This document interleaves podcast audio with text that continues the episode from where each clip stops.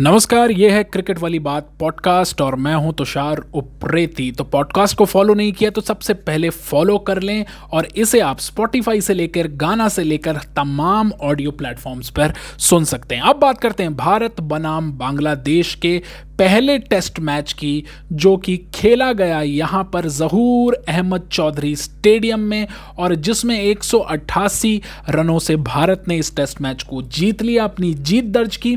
लेकिन ये जीत कोई मामूली जीत नहीं है, बल्कि कड़े संघर्ष के बाद पाँचवें दिन पहले ही सेशन में ये जीत भारत के नसीब में आई है। बहुत संघर्ष करना पड़ा भारत को बल्लेबाजी में भी और गेंदबाजी में भी। इससे पहले भारत एक दिवसीय श्रृंखला बांग्लादेश के हाथों हार चुका था तो यहाँ जीतना बेहद ज़रूरी था। इस मैच के जो सबसे कद्दावर खिलाड़ी उभर कर आए, वो आए कुलदीप यादव, जिनके खाते में आठ विकेट रहे और जिन्हें चुना गया मैन ऑफ़ द मैच का अवार्ड जिनको दिया गया और साथ ही 40 रन की उनकी वो बेशकीमती पारी जिसने भारत के स्कोर को पहली पारी में आगे धकेल दिया था। यानी कि 404 रन तक जो पहुँचे थे भारत तो वो कहीं ना कहीं कुलदीप यादव यादव का भी उसमें योगदान था। लेकिन ये जीत इतनी खास क्यों है? इस जीत में दो चीज़ें खास तौर से उभर कर आई। एक तो शुभमन गिल जिन्होंने शतक जड़ा अपने जीवन का पहला टेस्ट शतक जो बांग्लादेश के खिलाफ आया, जो तकरीबन 1400 दिनों के बाद आया,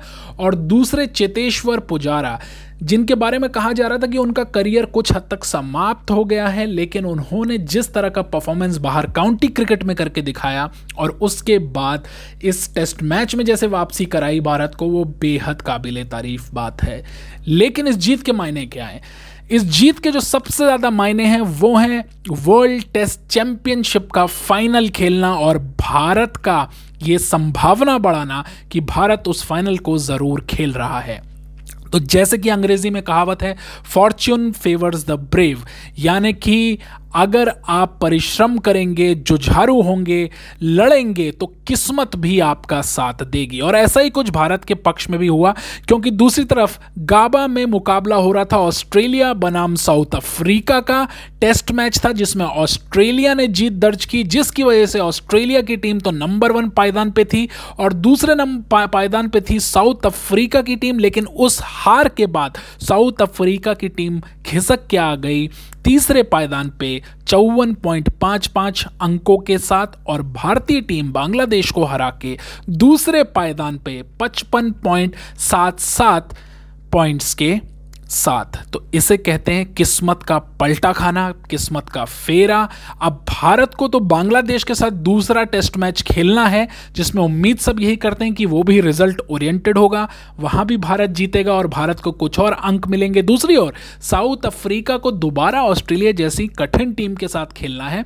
उनकी जीत पे संशय किया जा रहा है। इसके बाद भारत को आगे चलकर चार टेस्ट मैच खेलने हैं। ऑस्ट्रेलिया के साथ, उसमें से भी पूरी उम्मीद उम्मीद ये की जा रही है क्योंकि वो टेस्ट मैच भारत में खेले जाएँगे कि भारत ऑस्ट्रेलिया को कड़ी चुनौती ही नहीं देगा, बल्कि पूरी तरह हराएगा भी, जिससे संभावनाएँ पूरी तरह यकीन में बदल जाएगा कि भारत और ऑस्ट्रेलिया के बीच ये मुकाबला होने की संभावना जताई जा सकती है। वर्ल्ड टेस्ट चैंपियनशिप फाइनल 2023 जो कि जून में खेला जाना है। तो इस जीत ने भारत को ना केवल कॉन्फिडेंस दिया होगा, बल्कि नया खिलाड़ी जो उभर के आया, बहुत दिनों से जिसके नाम की चर्चा थी, शुभमन गिल, और वो कम जो कुलदीप यादव ने अपनी गेंदबाजी से किया है, वो बेहद काबिल तारीफ़ है। क्या भारत खेलेगा वर्ल्ड टेस्ट चैंपियनशिप सुनते रहिए पॉडकास्ट देखते रहिए क्रिकेट को एंजॉय करते रहिए। मुझे पूरी उम्मीद है कि आनंद तो आएगा ही, साथ ही जानकारियाँ भी दुरुस्त होंगी। धन्यवाद।